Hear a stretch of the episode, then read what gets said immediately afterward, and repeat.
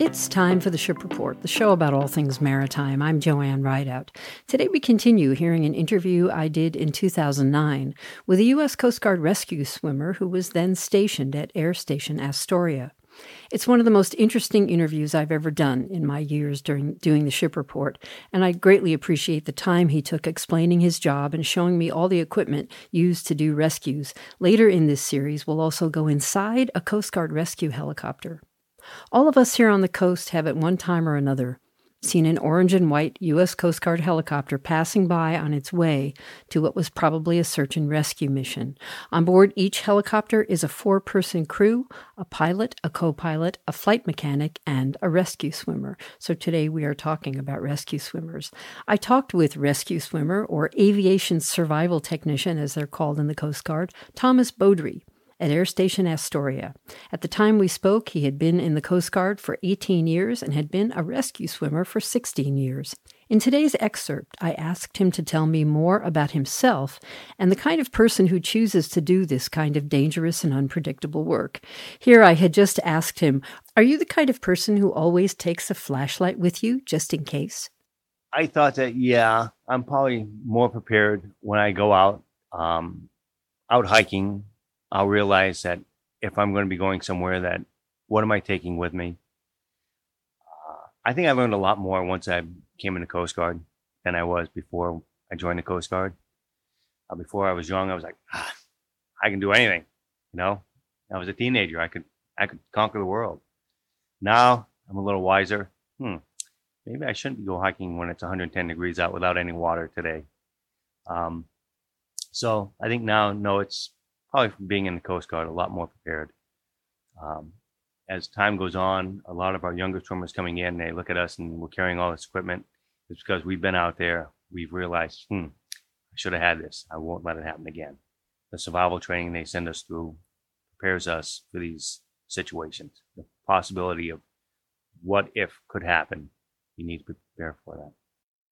As part of the interview at Air Station Astoria, they showed me a video of a rescue, and I noticed that the uh, rescue swimmer was not lowered into the water, they were dropped into the water. So, from a certain altitude, so hovering above the water, 100 mile an hour downdraft, lots of noise, and uh, at some point, the rescue swimmer is released and drops into the water. So, I asked him about that. Uh, we dropped from 15 feet we free fall from 15 feet from the helicopter. That is the quickest way during the daytime um, to get us into the water. We can pull into a hover about 20, 30 yards away from the survivor. We'll uh, free fall in and then we'll swim over to him. I asked him if there were any conditions under which he would not go out on a rescue. Not yet, but we always have to come back. The old model in the Coast Guard used to be you go out, but you don't have to come back.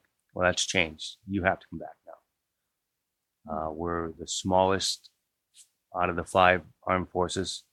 Uh, the New York City Police Department is actually larger than the U.S. Coast Guard is. A lot of people don't aren't aware of that. We have 95,000 miles of um, country that we need to um, secure, and uh, a lot of people aren't aware that every 12 minutes somebody's being rescued by the Coast Guard. I asked him to explain what his work schedule is like. Uh, well, let's see. I'm sure my wife would answer that one differently. Uh, we have uh, we have a schedule of a 24 hour shift. Um, right now, we're roughly about a one in five. So every fifth day we have duty. Um, somewhere along the days, you will have. Uh, I try to schedule it so that all my men get at least two days off in a row, some type of weekend. Uh, but any point in time, if the helicopter goes outside of our area of responsibility, we'll be looking to call in a backup crew um, if we go over 100 miles offshore and we can't get a, a fixed asset from uh, Sacramento, then we'll call in a backup crew to fly out with them in case something happens and they have another helicopter on scene to help them out. So it's kind of like 24 hours a day. Behind each Coast Guard swimmer is often a spouse at home. I asked him how his wife feels about his work.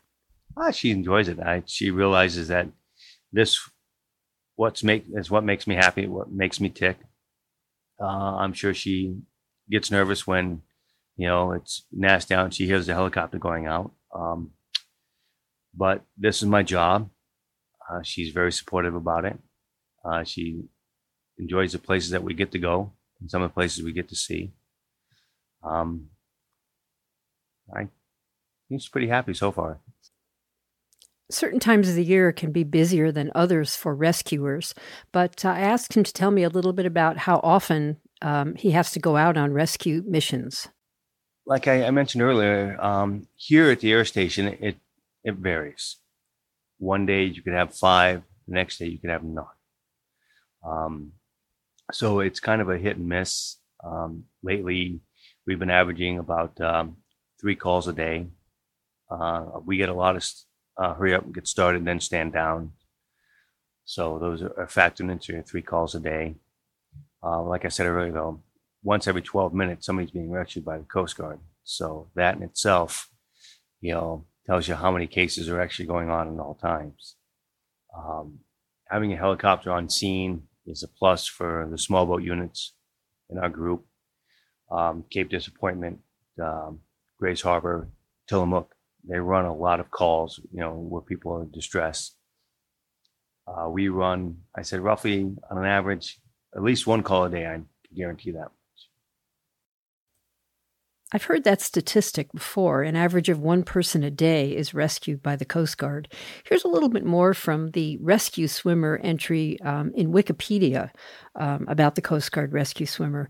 Arguably the most widely recognized team of rescue swimmer operators, the elite United States Coast Guard Aviation Survival Technician Helicopter Rescue Swimmer Team is called upon to respond in the most extreme rescue situations. High seas, medical evacuations, downed aviators, sinking vessels, and hurricanes are some of the deadly scenarios that Coast Guard rescue swimmers are trained to handle. The Coast Guard's team of rescue swimmers is composed of about 350 active duty members, and just over a thousand members have passed the training to become helicopter rescue swimmers since the mid 1980s. Currently, three women are serving as Coast Guard rescue swimmers. The first female Coast Guard rescue swimmer was Kelly Larson, who joined the Coast Guard in 1984 and later became the first woman to complete Navy Rescue Swimmer School on May 23, 1986. In May 2013, Karen Voorhees was the first woman to be advanced to Chief Petty Officer in the rating of an aviation survival technician or rescue swimmer since women were integrated into Coast Guard active duty service in 1973. You've been listening to the Ship Report, the show about all things maritime. I'm Joanne Rideout. Thanks for listening and have a great day. Tomorrow, still more about U.S. Coast Guard rescue swimmers.